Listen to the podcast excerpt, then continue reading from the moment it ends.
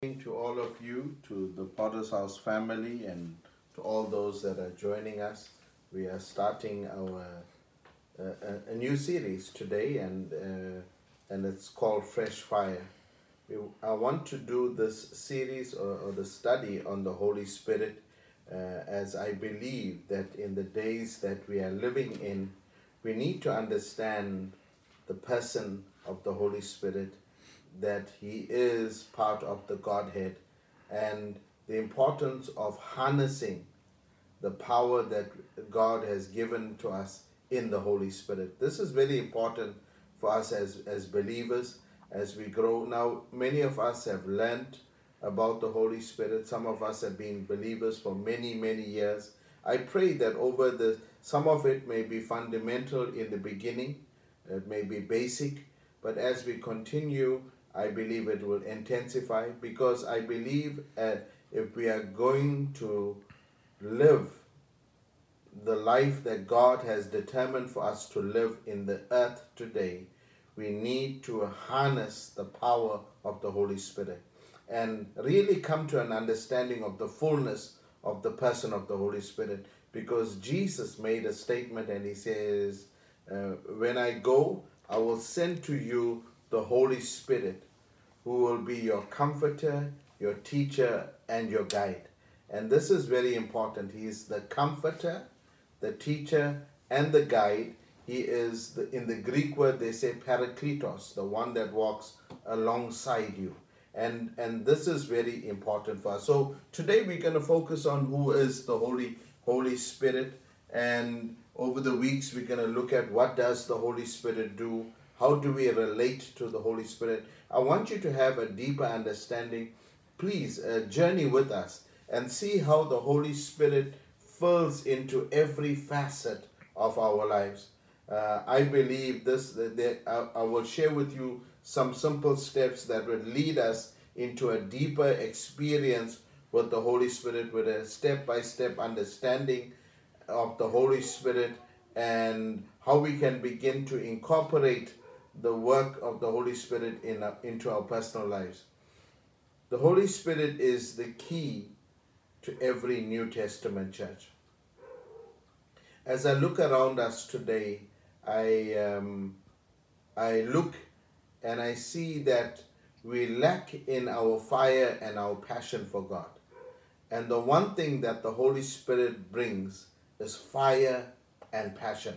And so we're praying that God will rekindle the fire in us and the passion for the things of God.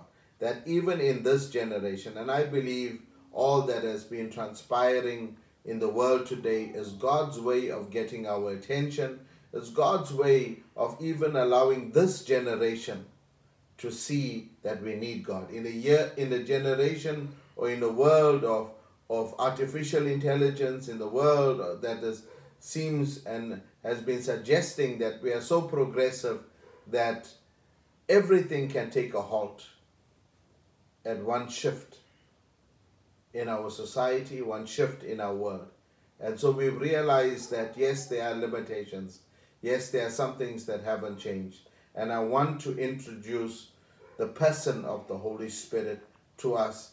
I believe time has come to give the Holy Spirit his rightful place in our lives, in our churches, in our ministries, in our homes, in our society, in the world today. And I, and I say it in the church today because it is possible to have church without the Holy Spirit being present. Let's go. Let, let's go and look at this. In Acts chapter 19, and that's where we want to start today. In Acts chapter 19, verses 1 uh, to 7, and I want to read. You can read with me. While Apollos was in, at Corinth, Paul took the road through the interior and arrived at Ephesus. And there he found some disciples. And he asked them, Did you receive the Holy Spirit when you believed? And they answered and answered and said, No, we have not even heard that there is a Holy Spirit. So Paul asked them, then what baptism did you receive? John's baptism, they replied. Paul said, John's baptism was a baptism to repentance. He told the people, he told the people to believe in him and the one that is coming after him, that is in Jesus. On hearing this, they were baptized in the name of the Lord Jesus. And verse 6 it says, And when Paul laid hands on them, the Holy Spirit came on them, and they spoke in tongues and prophesied. There were about 12 men in all. Now, Paul, in Acts chapter 19, we know in Acts chapter 2, there was already the outpouring of the Holy Spirit. The, whole, the, those that were in the upper room were filled with the Holy Spirit. Those that were around heard of it. And then Peter went out and he, and he ministered, and, and, and 3,000 souls came to the Lord. So we, we understand that the, the Holy Spirit and the evidence of the Holy Spirit were, and the work of the Holy Spirit had already come. But Paul is coming in Acts chapter 19 to the church in Ephesus and he's asking them, they are an established work, they are disciples. That means they're already doing ministry. And that's what brings me to my, my initial statement that it is possible to have church without the Holy Spirit. It's not what God has intended, but it is possible. It is impossible that ministry can become the work of man. But God, in His sovereignty, has saw it fit that He sends Paul to the church of Ephesus and said, Did you receive the Holy Spirit? They said, No, we received the baptism, uh, John's baptism, the baptism to repentance. So we understand that there is two baptisms. There's a baptism into water, which brings and repentance, which brings salvation. Then there's the baptism of the Holy Spirit that begins to allow the gifts of the Spirit now to become evident in our lives. So we, we find that he asks them the question and he makes a statement of the importance of, of receiving the Holy Spirit. So he lays hands on them and they receive the Holy Spirit. There are many ways in which the Holy Spirit is imparted into the lives of people. Um, I personally can testify to the fact that I received the baptism of the Holy Spirit or into my uh, in in my life with the evidence of speaking in tongues uh, in in the living room of my family while we were doing a family altar. The Spirit of the Lord touched me. So there is not the limitation that someone has to lay hands on you so that you'll be baptized with the Holy Spirit. So I want you to understand you can be filled with the Holy Spirit. You can receive the Holy Spirit in your life uh, wherever you are. So this is my desire that even at the end of this session, I'm going to be praying for you. I'm going to pr- be praying for you that not only will you receive the baptism of the Holy Spirit, not only would you receive the Holy Spirit in your life, but you will see Him working in your life. Now, you cannot be saved without the Holy Spirit. That's the next statement that I'm making. You cannot be saved without the Holy Spirit. John chapter 3, verse 3 to 6. This is Jesus speaking to Nicodemus. Jesus replied to Nicodemus and said, Verily, verily, I say unto you, no man can see the kingdom of God unless they are born again. That means, he says, no one can be part of the kingdom of God. No one can in, enter into salvation without being born again. And so he says, how can someone who was born be born when they are old? Nicodemus asked. Surely they cannot enter the second time into their mother's womb to be born. And Jesus answered and said, Verily, verily, I say unto you. Now understand, Nicodemus is a, is a member of the Sanhedrin. He is, a, is, is an astute man. He is a student of the, of the law, but he still didn't understand the dynamic of the Spirit. Because he makes a very literal and, and, and a picture when he says you cannot enter your mother's womb the second time. So he, he, he comes in and then he says, and Jesus answered and said, Verily, verily, I say unto you, no one can enter the kingdom of God unless they are born of the water and the Spirit. For the flesh gives birth to the flesh, but the Spirit gives birth to the Spirit. So I want you to understand this. At salvation, at salvation, when you receive the Lord Jesus Christ, the Spirit of God comes into your life and bears witness that you are a child of God.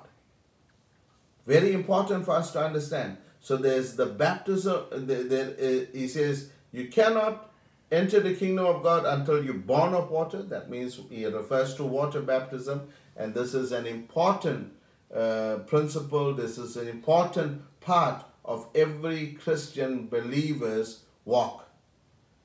You, can, you, you, cannot just know salvation without baptism, and baptism, water baptism, is a baptism to repentance. They refer to it as John's baptism, but it's a baptism into repentance, confirming that you are saved. It is basically an outward expression of the inward change. That's what that's what the need of water baptism is. But now he says, now you have to also be born of the Spirit. Because understanding, up until this time, the, the, the spirit of the world was leading your life. And so when when the when, when you get saved, the Spirit of the Lord comes and bears witness with your spirit that you are now a child of God. Where, where do we see this? Go, go with me to Romans chapter 8, verse 14 to 17, and we're going to end there. For this, for those who are led by the Spirit of God, are the children of God. The Spirit you have received does not make you slaves so that you live in fear again the Spirit you receive has brought about your adoption to sonship. So that means at salvation, the Spirit of God comes into your life and now confirms that you are a child of God. And by Him, that means by the Spirit, not it, not a thing, by Him, the person of the Holy Spirit, we cry, Abba, Father. The Spirit Himself himself testifies with our spirit that we are God's children. Amen. So it's the test, the spirit. Remember, I said to you, when we when we receive salvation, the Spirit of God comes into our lives, bears witness with our spirit that we are children of the Most High God. Amen. And then he says, the Spirit bears witness with our spirit that we are children of God. Now, if we are children, then we are heirs, heirs of God, co heirs with Christ. If indeed we share in his sufferings, we shall also share in his glory. So, the second point that we find is that the assurance of our salvation is the witness of the Holy Spirit in our lives. Now, I want you to understand this the importance, and it cannot be overemphasized how important the Holy Spirit is to us. So we, we, we on the topic of who is the Holy Spirit, we've seen uh, that we cannot be saved without the Holy Spirit. The Holy Spirit is a, the spirit of witness or testimony that we are children of the Most High God. It's often a question that many young believers ask, how do we truly know that we belong to Christ? In the bottom line, the answer to this is that the Holy Spirit gives us an inner witness that we are children of God. So the Holy Spirit comes into your life and starts with you in the inception of salvation and continues throughout your life. Let's just bow for a word of prayer today. Father, I come to you in the name of Jesus. I bring your sons and daughters to you. Everyone that calls upon the name of the Lord will be saved. And we thank you that with salvation we have received the Holy Spirit, the Parakletos, the one that walks alongside us. This is the confirmation that we are sons and daughters of the Most High God. And so today I pray, let there be a witness for those that have not received salvation as they ask you into their life Jesus come and witness to them that they are children of the Most High God. Father, I pray, Holy Spirit, that you would lead every believer. That we pray today, like Paul says to the church at, uh, uh, uh, at Rome, in Romans, he says, I, I come so that I may impart some gift to you. I'm praying that there will be a stirring up of the Spirit of God in the lives of your believers, that we will not operate on the system of this world, but we will operate by His Spirit. So we ask your blessings today upon your people in Jesus' name. Amen and amen. Amen. Amen. Good night. God bless you. Enjoy your evening. Join us again to- uh, tomorrow. Let's just be a part of our daily devotion as we begin to do the study. I pray that you would grow in Christ. Amen. Blessings.